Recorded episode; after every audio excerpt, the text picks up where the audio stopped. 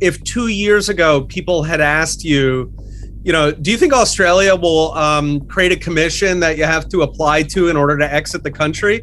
You would have said, "Don't be stupid, man. That's not Yeah, how it yeah, works." You know, this is this is liberal democracy. Come on, you know, we have a consensus here. You know, if somebody said, uh, "Will people be forced to take a particular medicine?" Mhm. I, I don't want to attract trouble for you here. You're listening to the Wake Up Podcast with Alex Svetski, the place where the most dynamic thinkers and practitioners in the world drop truth bombs and contrarian viewpoints to help you become the best version of yourself. Find us on the Fountain app and send us a boost with a comment.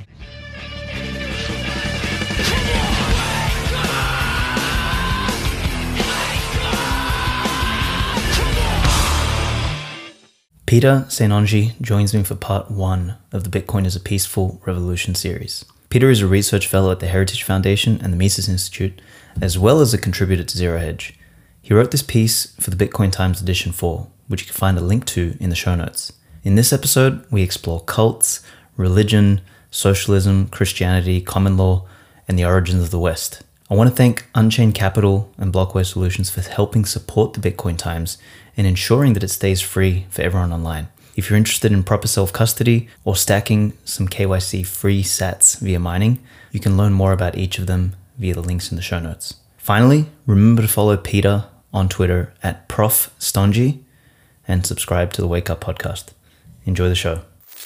Ladies and gentlemen, welcome to episode, I think it's going to be 75 of the Wake Up podcast. And I've got Peter St. Onge with me. Um, he's a research fellow at the Heritage Foundation. He's a fellow at the Mises Institute and a contributor at Zero Hedge. And I mean, he's got PhD at the end of his name. So like, let's let's tread lightly here. But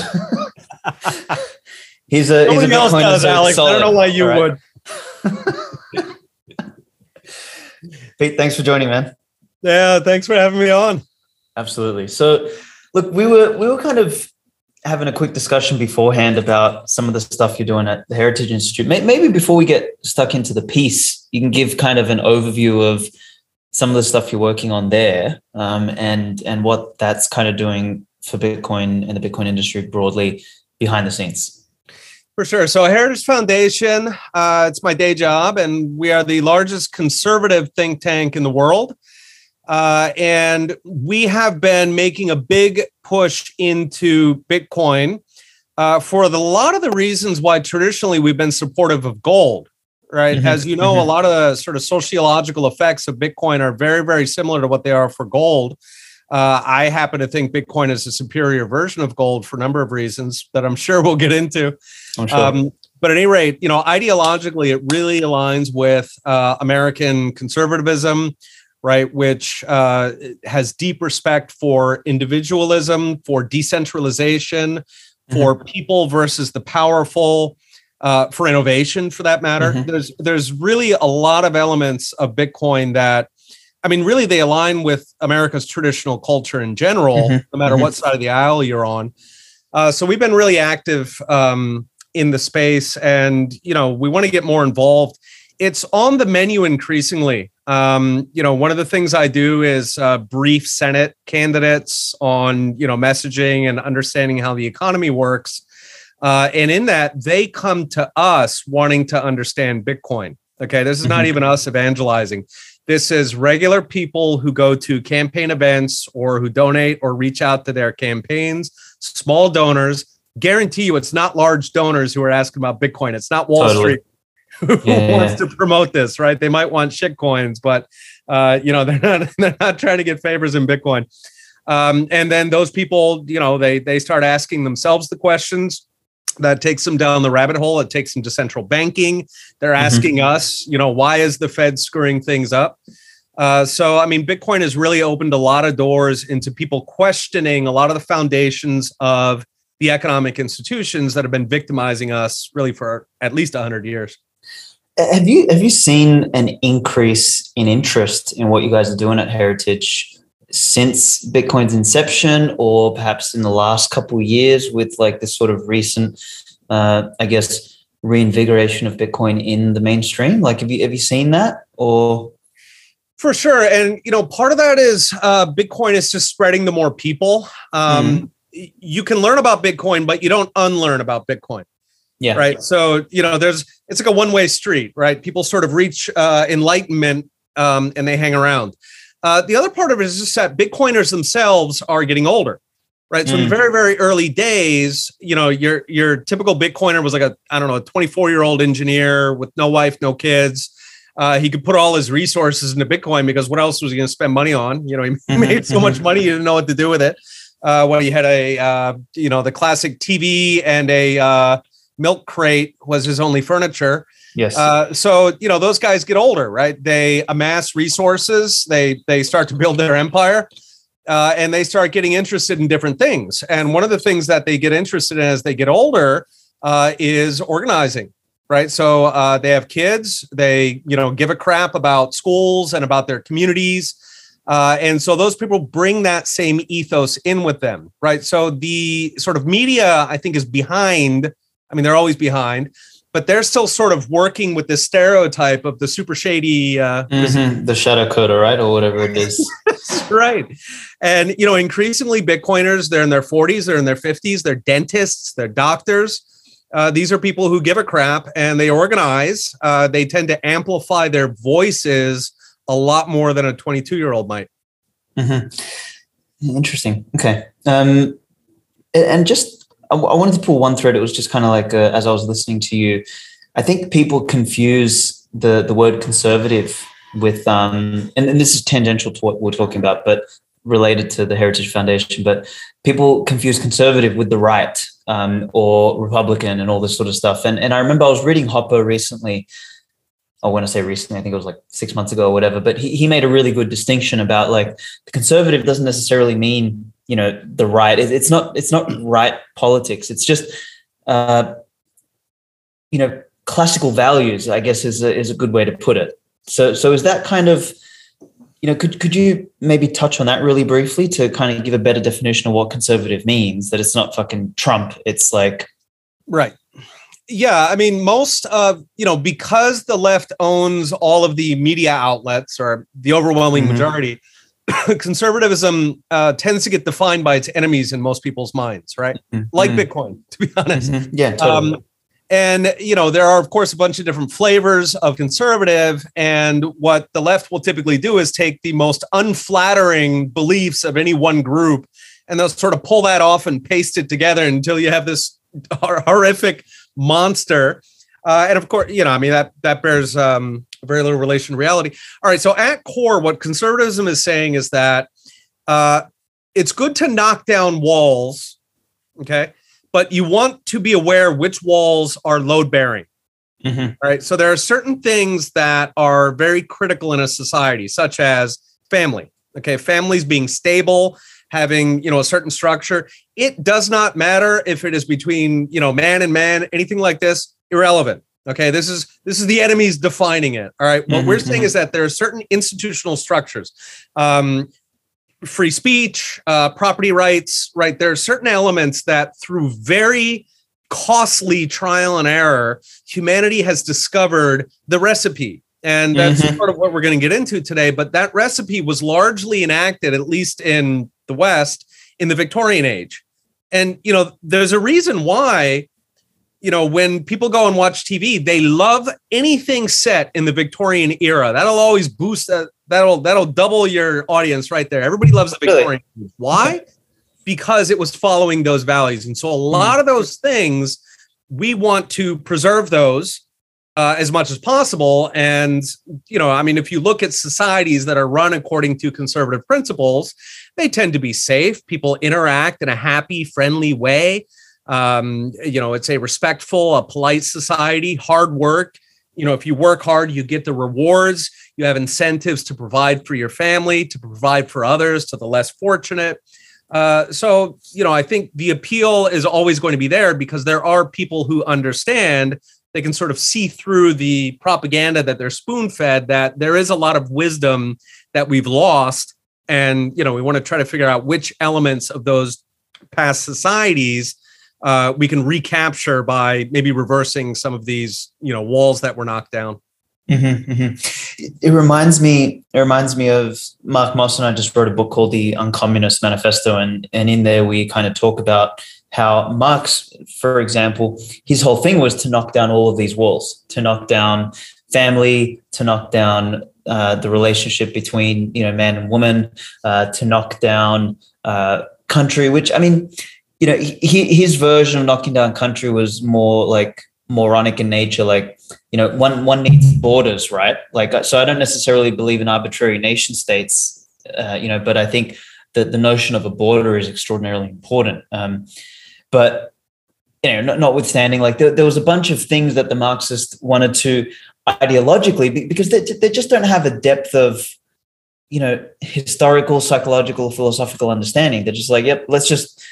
clean slate and we start again which is a lack of appreciation for as you said all of the trial and error that humanity went through to figure the shit out it's like why go through all you know centuries and millennia of like figuring it out when some idiot decides well how about we just like start again it's like no it's not how it works so I think that's um yeah, it's important work that you guys are doing, man.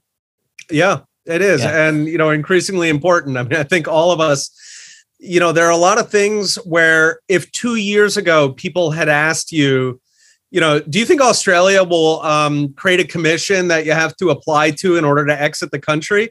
You would have said, "Don't be stupid, man. That's not yeah, how it yeah, works." You know, this is this is liberal democracy. Come on, you know, we have a consensus here. You know, if somebody said, uh, will people be forced to take a particular medicine? Mm-hmm. I, I don't want to attract trouble for you here. So, um, but anyway, uh, you would have said, no, you, you know, you're insane. That would never happen. That's not how our societies work. And holy cow, boy, what do you know? There's a lot of ugly stuff hiding under Indeed. that veneer Indeed, indeed. It's funny. I've I always called Australia in particular uh, a um, a dictatorship behind a veil, and it's funny because I I always had that sense. Um, I, I guess because I've always been a little bit more, you know, call it borderline uh, non-compliant, um, and you know I, have sort of experienced Australia on you know on that end. I've and and people always used to say, it's like, what are you talking about, man? Australia's not a dictatorship. I was like, watch, the, all that has to happen is something bad needs to happen. And Australia would, t- like, the, the veil will drop. I never knew what the hell it was going to be, right? Um, but it just so happened that 2020, someone sneezed and it turned into a military dictatorship, basically. This has been the like the best two years. If you're like an insane prepper, tinfoil know, right? You're like, was the, right. You know, yeah, birds aren't real. I mean, you are. Yeah. Th- this is your golden age, baby. I mean, all of it came true, man. Nobody had toilet paper. You name it, up and down, all of it. Yeah. this is just uh, this is their victory lap. Forget Peter Schiff, man. They are having their moment in the sun.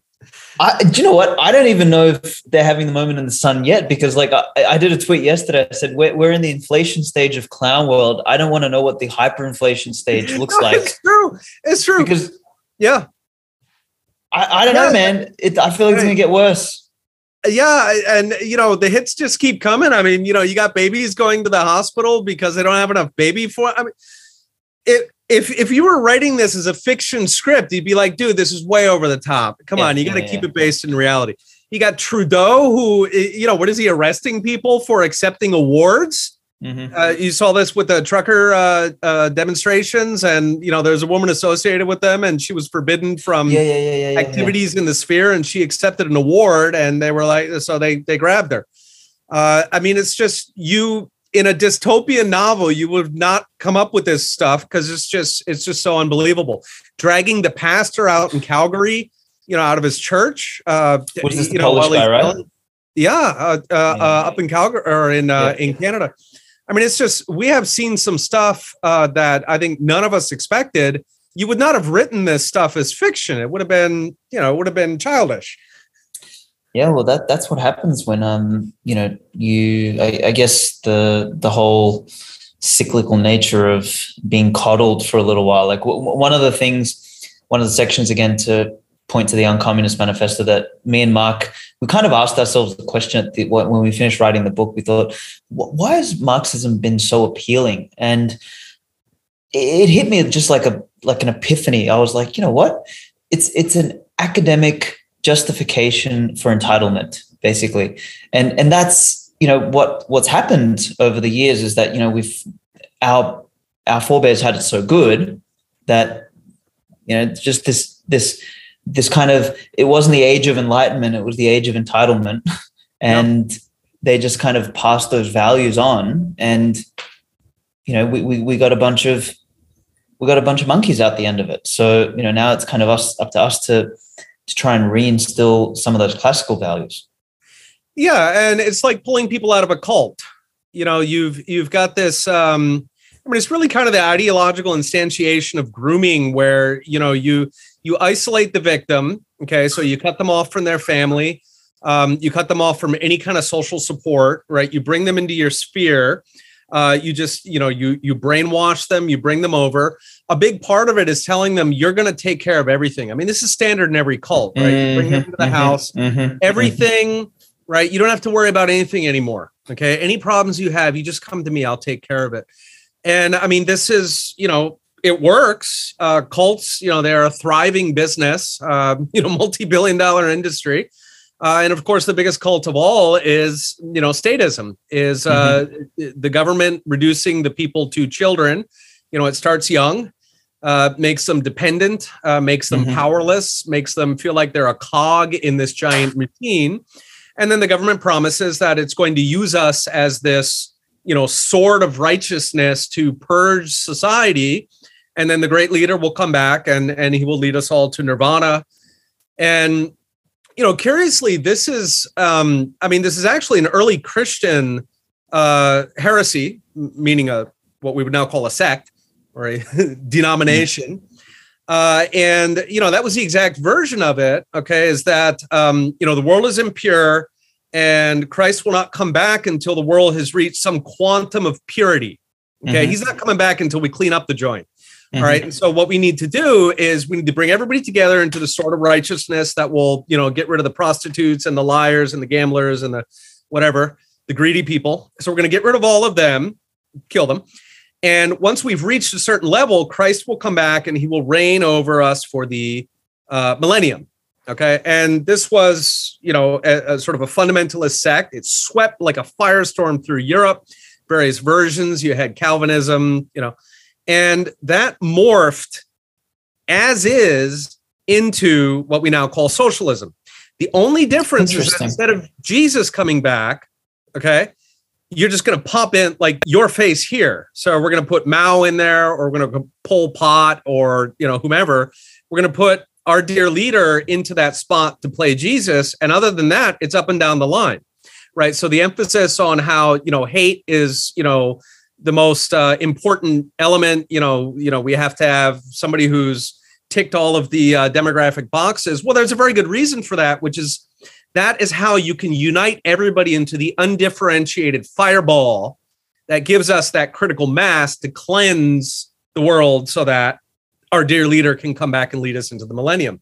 And you know, the early guys in socialism, um, Saint Simon uh, through Marx, these people were typically the children of fundamentalist preachers.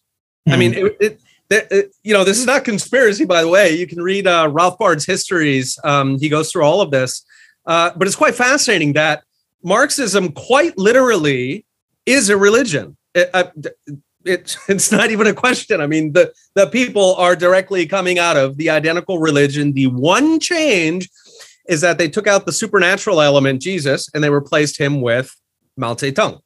And mm-hmm. other than that, it is identical. So that's where they want to take us. And so the question is, how do we stop that? Which brings us to today. Interesting, interesting. So, so that's I want I want to pull on this a little bit further because I guess how do you separate um, i guess the the similarity between these fundamentalist sects of christianity and marxism versus the essence of christianity seeming to be quite different at least um, you know do you kind of where's the line there no, they are. And that's what's fascinating. I think in modern society, we um, underestimate how much these Christian ideologies. It doesn't matter if you don't believe in God. Okay, nothing to do with it. Culturally, these things continue to play out, and you know during the period when that that ideology, uh, let's call it Calvinist for um, for shorthand, uh, when that was playing out across Europe, the you know um, sort of opposing side was the more traditional uh, Catholic Church, and the the idea there was that the only way that you could truly be good is if you had a choice. Okay, so if you were forced to be good, that's not real morality. Okay, and so th- there was this emphasis, particularly in the 15 and 1600s, there was this emphasis in Catholicism by then. Earlier, it had been totalitarian. Okay, um, but by then there was this emphasis that um, it was very important that people had free will because only through free will could they choose to do the right thing mm-hmm. okay and then that's how you know you would achieve grace right uh, and that has translated i mean through to this very day if you look at an electoral map of a us election it precisely reflects the migration patterns of people who came from the more traditional Catholic parts of Britain and people who came from the more fundamentalist parts, the more Protestant parts of Britain. So, you know, the one group, East Anglia, they w- was kind of the core of that movement, and they went over to you know Boston and down through New York. The other group generally came to the South, um, largely because they were on the losing side in the Civil War, uh, the English Civil War. Uh, but the point is that that uh, like in a sense, the English Civil War has not ended. It, it's it's very much ongoing. It's not as bloody as it was once. Um, but ideologically, it is certainly ongoing, right? We are still absolutely having the debate. Um, and I mean, in a sense, like the entire Protestant Reformation, right? Because that was sort of what was at issue, right? Was is morality something that random preachers can just make up? Or is there some long-standing morality that we should respect. Uh, Friedrich Hayek called it uh, prejudice, but that we should, meaning that we should give an extra weighting to things that have been around for a really long time. And that debate very much is ongoing day to day. And from what I understand, though, the the the Protestants were of the latter side, right? That there's long-standing principles that are more morality, or are you saying it's the other way around? so Protestantism pretty early it fragmented uh, into a lot of different points of view. Um, so you know, within what we're discussing here, this sort of Calvinist, um, it, it, it's also expressed in the Puritans uh, up in the north of the U.S. Um, that you know was always sort of a minority view within Protestantism, right? Um, but broadly speaking, if we sort of array them on a spectrum, the Catholic Church traditionally has been the most conservative in the sense that it has given the most weight both to history, but it's also been traditionally much more interested in individual rights. There's sort of a stereotype that the Catholic Church is extremely restrictive. The trick is that the Catholic Church would typically have very, very specific rules. Okay, like you're supposed to eat this on this day. I mean, frankly, pretty low cost rules. They were maybe a little bit weird sometimes, but anyway, it would have a, a bunch of rules. On the opposite end of that spectrum, you would have these sort of totalitarian um, denominations where every single thing you did was subject to more or less a standing committee who would sit around to decide uh, whether you were a friend of the revolution. So within Protestantism, because there was so much evolution and so much fragmentation, there are a whole bunch of Protestant um, denominations, right? Some of them are almost the same as Catholicism, such as Anglicanism, right? That that that you know, I think within Britain that's seen as very close to Catholicism. And then you've got all these wacky ones way off on the side. Generally speaking, the wacky ones are the ones who fled to America because they were hmm. troublemakers, right? They they originally fled to Holland, which was the most tolerant country at the time, and they just ran around uh, harassing their neighbors. You know, you can't drink on Sunday, you can't do this and that. People got so fed up with them in the most tolerant society on earth probably since Earth had existed. They got so pissed off with them that they chased them out. So they went from Holland to Massachusetts, where they founded uh, the United States. Uh, so I mean, you, you know, you have this line, and I mean, it's not quite so clean as you know Catholic versus Protestant. You also have different wings within um, Catholicism. You have the Jesuits, and you know, you have different different beliefs. Um, but I, I, you know, for these purposes, the moral of the story is that modern socialism is absolutely a branch of Christianity. They just don't mm-hmm. realize. Mm-hmm. Um, mm-hmm. It's ironically the only religion that feels free to um, demean every other. You know, if you're Mhm. Muslim, uh, generally, uh, you know, if you're Christian, if you're Muslim, if you're Hindu, you generally, most people in those religions accept that you've got to live and let live, right? That person over there is a Christian and he believes something else. And, you know, they can kind of accept that. Pro, um, uh, progressivism is the one religion they tolerate no dissent. Right? You you will be canceled. You will lose your job if you are a Christian. It's um it's kind of wild. And of course, if you ask progressives, progressives are convinced that they are the absolute center, the most tolerant people that Yeah, of course. Yeah. history has ever seen.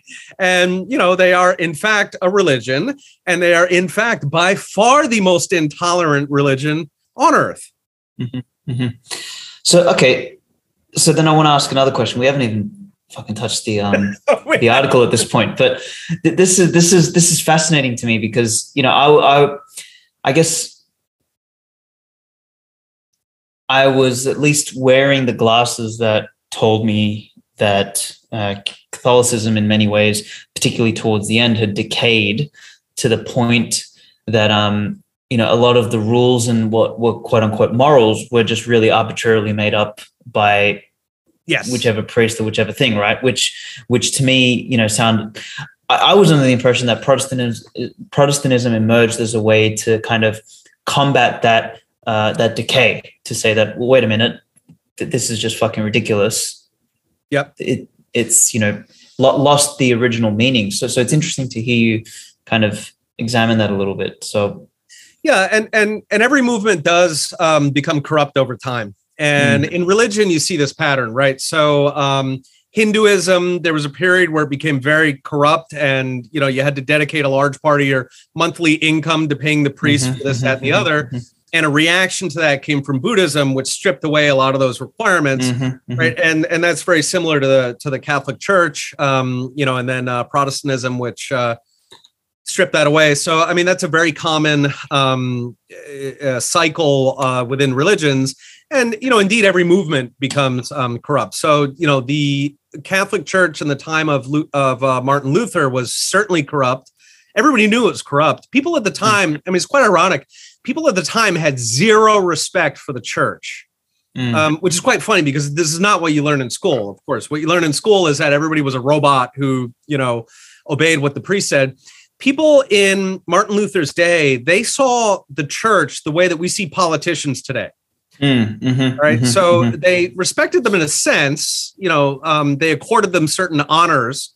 Um, our politicians typically wear suits; they don't have to wear prison uniforms. Um, they, you know, hang out in expensive buildings. Uh, they have gavels and they have all of these. So the finery of it, it looks like we quite respect them, but of course we don't really. Nobody don't. does. Yeah, yeah, yeah. Right. yeah. And so it was it was quite similar with the Catholic Church by that time because they had become so corrupted. Uh, it was quite standard that you know abbeys and priests would own the whorehouses. Um, Mhm. I mean, it was it, it was it was not what it says on the tin. Um, and I mean, this, this happens with all movements. Uh, you know, um, certain individuals in recent social movements uh, have bought you know million dollar houses uh, out of donations where people thought they were going to social justice. I mean, this is you know every organization in creation uh, is vulnerable to um, to corruption, which is part of the reason that we're pushing for Bitcoin. Right? Is that is that we can end run around this and at least take currency out of that universe of you know perpetual decay and Yeah. So so two things I want to kind of ask. One one around um ah fuck. Let, let, us go with this first. Um Bitcoin actually no. Let, let's let's let me let me just make a note here before I forget because yeah, no there's two Bitcoin as a so I had an epiphany a little while ago, and I've started to use this model to describe uh, the differentiation between the institution uh, of religion um, and and the the original philosophy or the idea of something like Christianity, right? So, I, I I grew up in a uh, I guess Macedonian Orthodox, which is very similar to uh, Russian Orthodox uh, kind of family, and when I turned sort of 17, 18, I started questioning the whole idea of God and this and that because, you know, I had this grandmother who was just, you know, at home and everything kind of revolved around the, the pictures of Jesus and Mary on the wall, right? And I, I you know, that kind of shit ended up rubbing me the wrong way. Um, I was very academically strong and I, I was just very inquisitive and curious. So I ended up swinging the complete opposite way. I'm a total fucking atheist. I'm like, this, none of the, all of this is bullshit. Religion is a scam. Um, I went down all sorts of other rabbit holes, and and it was probably you know five six years ago where I started getting into a little bit of Jordan Peterson stuff and et cetera, et cetera. And I think a lot of people seem to have this journey as they then they start to appreciate the, I guess, the original essence of what uh, Christianity was was you know this this idea or teaching or concept or meta, this golden thread about how one should live uh, in the most moral form, but viewing it stripped of all of the religious, like, uh, you know, I guess stripped of the almost the element of you said, you know, like the gavels and the and like removing all the ornamentation and just looking at the essence of it. So, so anyway, where I'm getting to is the model that hit me was this idea that you've got Christianity itself as like the the philosophy, you know, or or the the the the meta. Um, then you have the religions, which there's multiple. Like it's the, the religion is an interpretation of this philosophy, and there can be multiple of those. Um, and even they're not so bad because you know anyone can have an interpretation of a philosophy. That's fine. Um, you know, some can be quite extreme, some centrist, etc. But you know, their interpretations. And then where I sort of saw the problem was in the third layer, which is the institutionalization of the religion of the philosophy. So it's kind of like two steps away from the original essence of this thing. So how does that kind of modality or how, how does that model fit the way you view all of these um, these things that we've sort of been discussing? Yeah, I mean that's that's always a tension. Um, is that there are going to be um, in evolutionary psychology they call it spandrels, right? Which um, a spandrel is like a little flying buttress off. You see them on churches in medieval Europe. And a spandrel is a feature that serves no purpose. Okay. Mm-hmm. Um, and this is quite common in evolution that you'll have these random little things where you know you can sit there and try to imagine there's some purpose to them and often there there there is no purpose whatsoever um like an appendix yeah, exactly right. It was like a mutation that was not so costly that it got corrected back out. And so it just stuck around. And then maybe you had some path dependence where now that the mutation is there, you know, it, it leads on to something else that itself is to cope with the mutation, but you never would have done it in the first place. Mm-hmm. Um, mm-hmm. so, you know, everything sort of decays in that sense. Uh, I mean, in, indeed, humans we have all kinds of parts that are useless. You know, we have we have prehensile tails that you know. I mean, it seems like we could save the energy and you know lose zero point two percent on our uh, energy cost by getting rid of the extra parts. Uh, but um, you know, societies also accumulate these in in many many larger numbers because humans are complicated and do all kinds of weird things for weird reasons. Mm-hmm. Uh, and you know, so when you are looking at something like a religion and you know in a sense a religion is is very similar to a protocol um you know it, it's you're you're or you know another uh it's also similar to a constitution right? You're you're basically mm-hmm. laying something out and you're making this trade-off between what parts you want to be you know written in stone and which parts you want to be negotiable according to the circumstances of the moment. And you know um, evolution is sort of the purest version of that right? Evolution has to take just a blind stab. They have no idea what's going on out there. They can't see anything right they're like a car driving at night with no headlights they don't even know what they're going into and they got to get you through it so you know evolution makes a bunch of guesses and sometimes it screws up and you get a miscarriage or you get a you know human who doesn't last long um, but you know, uh, at, at, any rate, uh, a lot of those do stick around. And so if you're trying to, you know, in the case of humans, we pretty much take them as they are. Uh, but in the case of an institution or a political system um, or a religion, right, which, which, you know all share this this sort of uh, architecture. Um, that's going to be an enduring question and an enduring conflict or um, uh, you know people are going to disagree which parts of this do we need and which parts of them are spandrels. And religions inevitably have a whole bunch of spandrels. Um, mm-hmm. You know, uh, basically marketing pitches that worked at some point. Um, many of them are corrupt. Um, you know, the Catholic Church uh, restrictions on eating fish or meat on this and that day. They were generally instituted by specific abbeys who had specific special interests. I mean, they were basically corporate donations. Mm-hmm. You know, mm-hmm. the equivalent of the day. Um, and so that's, you know, partly that means that every religion constantly has tension. You know, even if you take the Catholic Church today, there are political wings inside the church and they're constantly debating all kinds of things. Um, they're debating, you know, what degree of centralization it should have and, you know, how much weight should be given to this papal bull or that. Um, and, you know, that's, that's natural and healthy, I think. Um, but there are indeed certain things that you know almost everybody can agree should be kept you know so for example um, you know every constitution tends to guarantee a right to life uh, you know it's uh, I, I, mean to like not be murdered uh, you know there are just certain commonalities um, and you know one of the i think something that appeals to a lot of libertarians anyway um, which i consider myself a libertarian uh, is the common law okay mm-hmm. and i'm mm-hmm. are, are you familiar with the common law's origins so so Rome uh, was a multi-ethnic society. It was, you know, one of history's first true multi-ethnic societies where the um, sort of dominant um, culture was held by a minority of the people. Right. This is quite rare. Right. Usually, when you had two tribes come together, one tribe was the obvious, um, you know, victor, and you know they were imposing uh, their rules on the losing tribe. But in the case of Rome, it, it was kind of this weird situation, right? Uh, and so people would come into the empire and they would not be familiar with the Roman legal system, which had all kinds of little quirks and spandrels. Uh, and so they didn't they didn't know how to behave. I mean, you know, if you're running a business in a country where you don't know what the legal system is, this is going to make you nervous. Mm-hmm. Uh, and so Rome uh, solved that problem by creating a parallel second legal system, which it called the common law.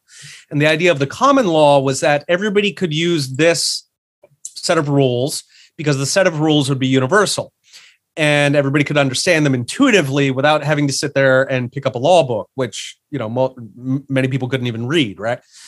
Uh, and what's fun about the common law is that once they came up with this, not only was it extremely popular uh, among the um, you know immigrants into Rome, but actually Romans started using it.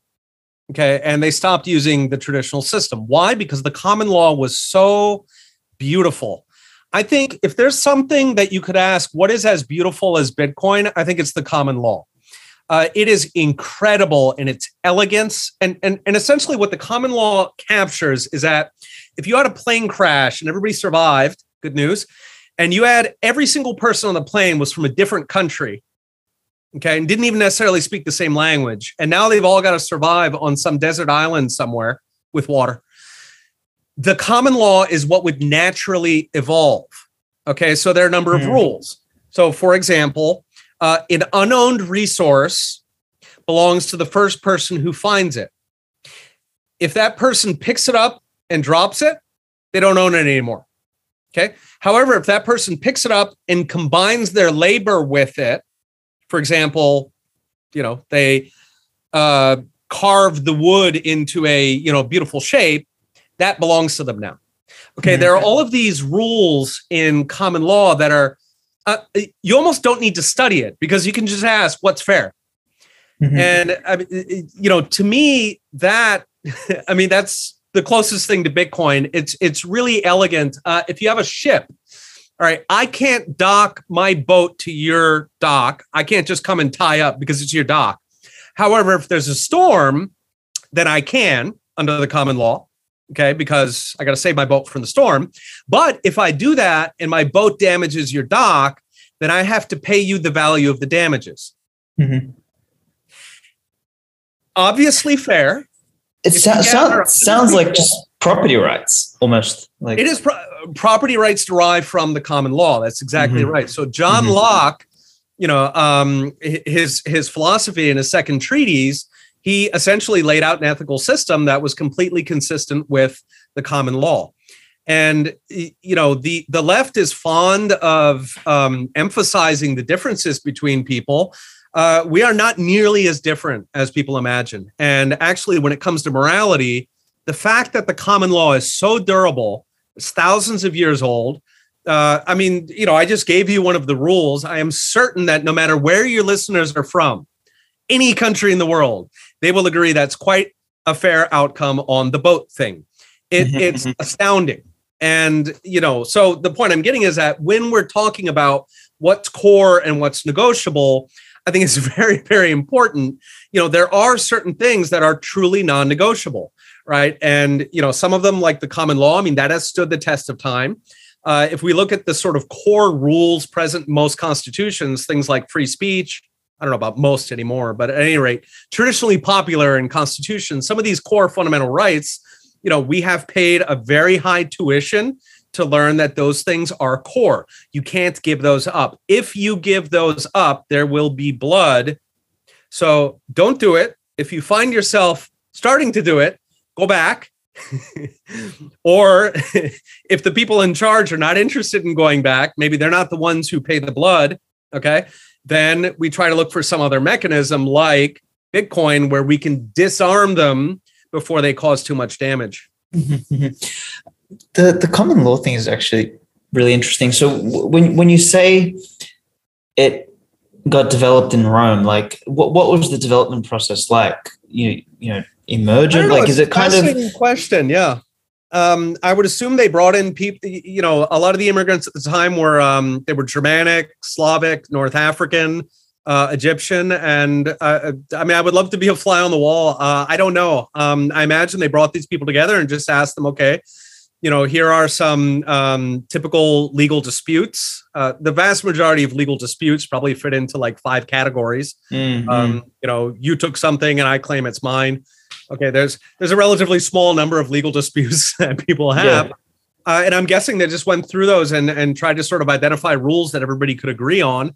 Uh, and I mean, indeed, you know, like Bitcoin, if you were to gather five friends from different countries and sit them around the table and pose a bunch of legal questions, uh, I mean, you would reinvent the common law in probably about an hour and three beers. Mm-hmm. So, is there is there like a common law charter or, or something that kind of describes the core tenets in, in there? Sense? Not exactly. Um, so the the British system, of course, for a long time uh, was explicitly based on common law.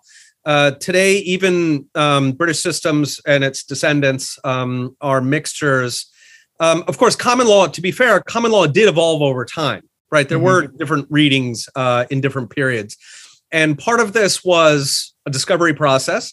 Part of it was we faced new questions that hadn't been faced before. Um, you know things like online privacy i mean necessarily there's not going to be a body of law that precisely pertains to that. Uh, and so you have evolutions. And typically the way that it evolves is that individual judges uh, will make decisions whether or not those judges work for the state. Okay so the common law far predated uh, states. States um, yeah so the judges would typically be acclaimed by local agreement um, you know some community would respect somebody uh, village elder basically mm-hmm. captures it. Uh, that person would act as a judge, and then that person's decisions would act as a precedent and a guide to future judges. Some judges are stupid, or you know, corruption does occur, uh, and so you know, if sort of the consensus felt that that was a bad decision, then it wouldn't survive. Uh, and so, in a sense, you know, any version of the common law is going to be a snapshot. Uh, there is, I want to say, Lord Black I don't remember exactly. There is an iconic version of it that was printed, I want to say in the 1700s, um, which you know was relied on for a long time. Uh, if you wanted to be a lawyer um, for ages, and perhaps still today, uh, you have to read that. Um, mm-hmm. But yeah, it was it was a somewhat evolving uh, thing, just because it it faced new questions. Interesting. So, what's the relationship with that? And you know, there's a lot of you know, I think people take for granted the fact that a lot of Western civilization was built on Christian ideals or the you know the ideals of Christianity. Like, is there a relationship between um, you know Christian morality, which is you know some form of Christian law, right, and the emergent common law that kind of came out of Rome, and and have they sort of like merged and bonded and blended Yeah, that's an kind of interesting what question. we have today? Right. Yeah. Um, I mean, you know, throughout the history of the church, they coexisted. So you typically had uh, canonic law or you know uh, church law, um, and then that would coexist beside the common law. So you know, church law would typically not address things like you know common theft. Mm. Um, that would be left to the common law. Um, so they did coexist, and um, I mean, it's a fascinating question how they influenced uh, each other. Jordan Peterson might actually know uh, this topic far better than I. Um, but without a doubt, they had influence on each other. Um, I mean, largely the common law uh, reinforced, um, you know, social. I, I, I mean, what it would have done effectively is that you know you've got sort of a third player in that, which is often the state, right? And indeed, for a lot of European history, you know, you you had tension between those three, right? So you had a version of code law uh, from the church, where the church would basically, you know, it would pronounce on certain topics that were important to it, such as marriage. Uh, and then you had, um, which was important for uh, inheritance and things like that, property rights. Uh, and then you would have the states that would typically impose a separate set of, set of code laws. And in both those cases, they were very, very restricted, right? So states would only issue laws on things that were super important to them, generally military. Um, you know, in, in Britain, you had the Star Chamber, right, which was a sort of special court that was for these state laws. Uh, and that was really separate from the entire rest of the system. Whatever the Star Chamber decided was not taken as precedent anywhere else. That was understood as the state uh, came in and imposed its will, and you know we have to obey it, not because we respect the state necessarily, but just that's that's the game. Uh, so right, there was always tension between all of those, and without a doubt, common law would have influenced the other two. Right, whatever outcomes common law would give would have been sort of the baseline where you know the state would try not to um, uh, stray from that unless there was a darn good reason, because any sort of rule that was consistent with the common law would have had greater social buy-in. And states always want legitimacy, right? They always want people to look up to them for a variety of reasons. It lowers the odds of revolution. There's a bunch of stuff it does. Um, so, right, states would have at least tried to make their rules as consistent as possible while fulfilling whatever goals they have uh, tax revenue, murdering their enemies, whatever it is. What, what was the name of the institution? You said the Star what? Um, Star Chamber. what? Where the hell did that name come from? Uh, it, I believe it had stars painted on the ceiling, and uh, Okay. that's, yeah, the the um, the monarch, the king or queen, would uh, you know that was his or her special uh, room, and you generally didn't want to go to the Star Chamber. it, was, it was a bad place to go. It was a dark, dark place. So and, and yeah, that was completely separate. That was kind of the equivalent of like military courts. Mhm, Uh, that was yeah, you, you didn't want to go there. Hmm, okay, so then to my second question that I had before. So we've kind of framed the state basically as a as a religion, and and I, I think that that is fundamentally true. I think people. I mean, it's it's funny. Most statists are basically call themselves atheists, and little do they know they've just replaced, you know, God with government, right? And, Quite literally. Yep. Um, but what what's your thoughts then on you know this idea that seems to be floating around of like Bitcoin as a religion? What, what's your thoughts there? anything that people love is going to take on a certain um uh you know special status uh and uh you know because bitcoin correlates with a lot of other lifestyle choices uh you know bitcoiners tend to have more respect for uh, for you know families with kids but I mean traditional. I don't, I don't, I don't care about the gender. Everybody wants to talk about gender. I don't care about gender. What I'm talking about is stable families where you know people can rely on each other and trust each other and depend on each other. Um, uh, Bitcoiners tend to be you know more libertarian. They tend to be friendlier towards Ron Paul. They tend to like uh, animal oils. Uh, vaping, uh, you know, there's like a whole bunch of behaviors, and whenever you have those sort of behavioral correlates, um, it, you know, to an outsider, it's going to look like a religion without a doubt. And you know, I mean, the feeling is mutual. You know, the other side, they they you know whatever they have their carbon footprints and their granola and so on.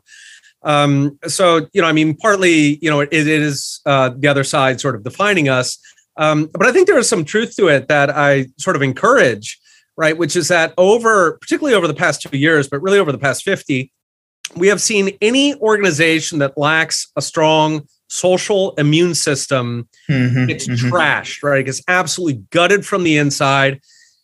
Everything is sucked out, its skin is left, and then they parade that around like a trophy. And that's happened to the universities, right? There are a whole bunch of institutions that used to be deeply respected.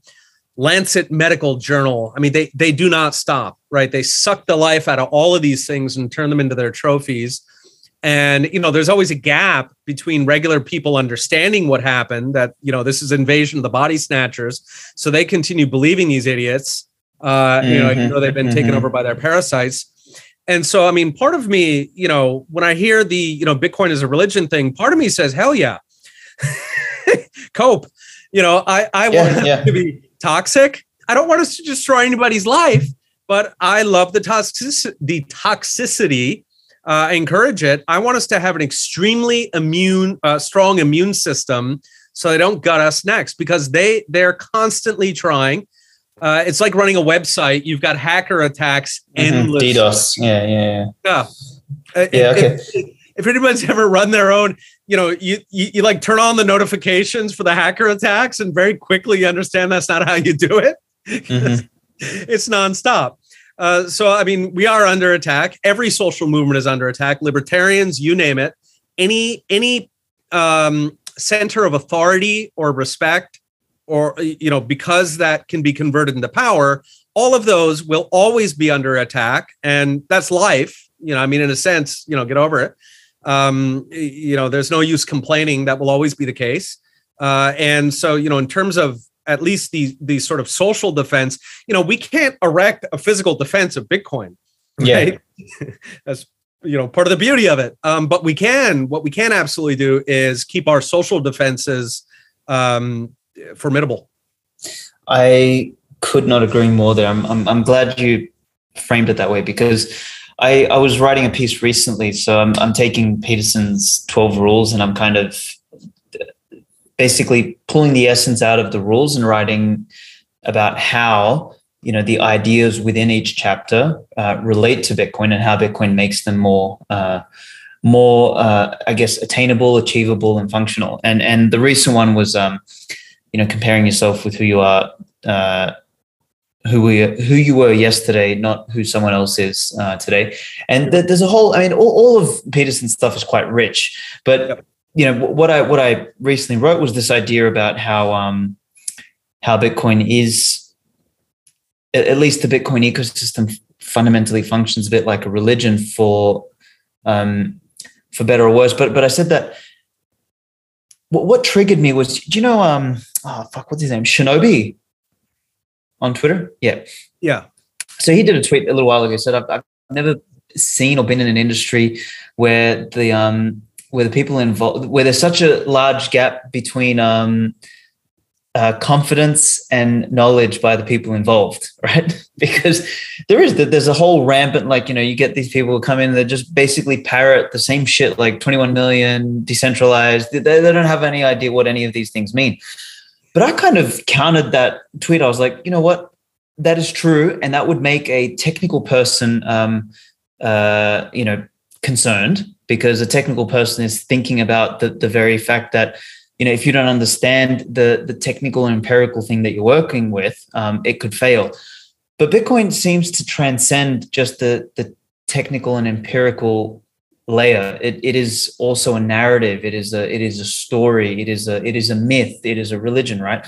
And that kind of transcendent nature of bitcoin gives it as you said like a layer of defense. It's you know we have a whole a whole fucking millions of idiots technically that are holding bitcoin that know how to parrot three things censorship resistant decentralized and 21 million. They don't know how or why but they'll put all their wealth in it and that adds to bitcoin's strength and there there's a very logical reason why um, people are doing that which is that the bitcoin social community is arguably the most trustworthy community on earth. And the reason is because there is no institutional finger on the scale. Right right? So i mean you know some of the people we have Saifedean, uh, michael saylor these are people who i would leave my baby with them for a month Okay. And I only have second thoughts, man.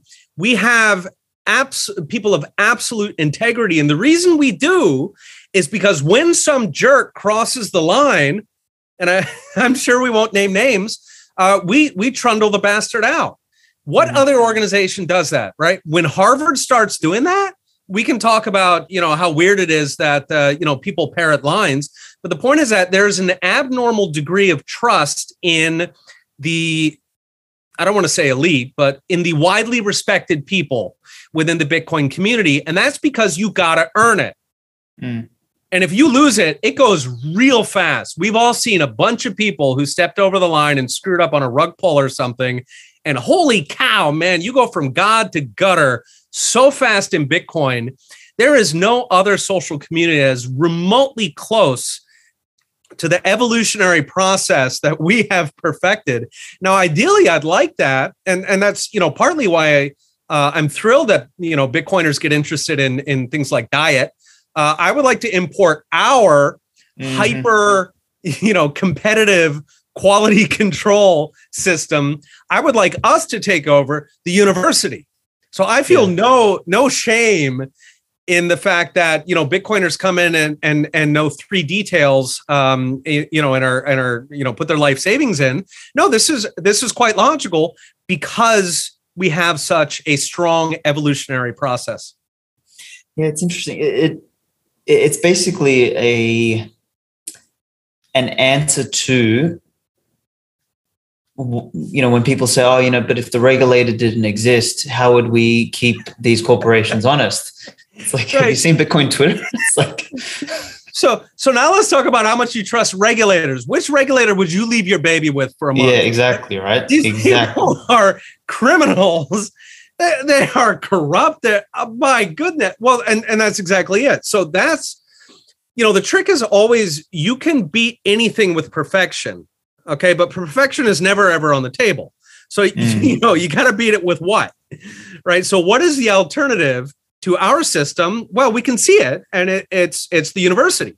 Okay, the university is a highly structured quality control, right? You have you know peer review, and you have committees of this and that. And you've got you know people come back and test your data, and and all this. They have all these beautiful controls. Have you read a university paper? No, right. While, so yeah, so on on paper, it's one heck of a you know quality control system in reality it's corrupted right and so i i if i hear that somebody wrote a paper about bitcoin and they are a professor at harvard this means literally zero to me and i'm not just trying to trash harvard okay i think literally anybody in your audience i mean for you if you hear that a harvard researcher wrote a paper on bitcoin I wouldn't even. That's going to be blink. a high quality product. Yeah, zero. Yeah. yeah. right. You don't assume you're going to get any wisdom out of that. You assume that it's going to be parroting the party line, which is what the person has to do to keep their job because mm-hmm. the institution is completely corrupt. On the other hand, if you hear that a very, very prominent Bitcoiner, somebody who's widely respected in our community, wrote a paper that says surprising things, you're going to be surprised. Mm-hmm. you can trust that quality metric a hundred times more than you can trust the formal metric and and why again do you think that is the case? Because we don't have outside interference, right? Mm-hmm. So we mm-hmm. have a quality control process, okay, that you know it's evolutionary, right? So um, only the best mutations survive in our process. Mm-hmm. Okay. Mm-hmm. So, you know, we have this social immune system. It's made up of individual people making individual choices of their own will, and they choose people who should be sort of spokespeople in a sense, uh, opinion leaders. Okay, our opinion leaders are chosen bottom up. They are not dictated. They're not appointed. There is no committee, right? And once they're in that position, if they screw up, they're out of there. I mean, immediately, minutes. Mm-hmm. So we have that um, immune, that sort of evolutionarily guided immune system, and the end result is that we are far more credible than Harvard I think we're far more credible than any other community out there. Even libertarianism, which I mm. love, there are institutions in libertarianism. And if some prominent libertarian says something, first of all, he doesn't lose his job. He gets to stay. Everybody treats it sort of out of weight to how it should be taken. Our community is I mean, it it is the pure market of ideas. It is, Yeah. it is a perfect market of ideas. Nobody gets a higher platform. Yeah, people have followers, but I mean, you know, you've been in the gig for a while. There are a lot of people come out of nowhere. They say, you know, shit that clicks, and people go, "Holy cow, damn, you're right." Saifedean, okay, Saifedean came out of nowhere, and he had a Mhm. lot of fantastic insights, and poof, he is respected now. Okay, there are other guys who said things that. uh made them lose that respect. Um, we have an extremely strong uh, evolutionary process in our community. Yeah, I, I mean, maybe maybe that's a function of why we ended up all converging on something like Twitter, which is you know like a like a public square, um, you know, the, the the digital public square, and that's kind of where the strongest uh, Bitcoin voice is. Um, it's an inter- interesting thing. Thank you for listening to the Wake Up Podcast. Find us on the Fountain app and send us a boost with a comment. I'll try and read them each week and send you a shout out. And remember to grab a copy of the Uncommunist Manifesto and join us in defeating the plague that is consuming our world.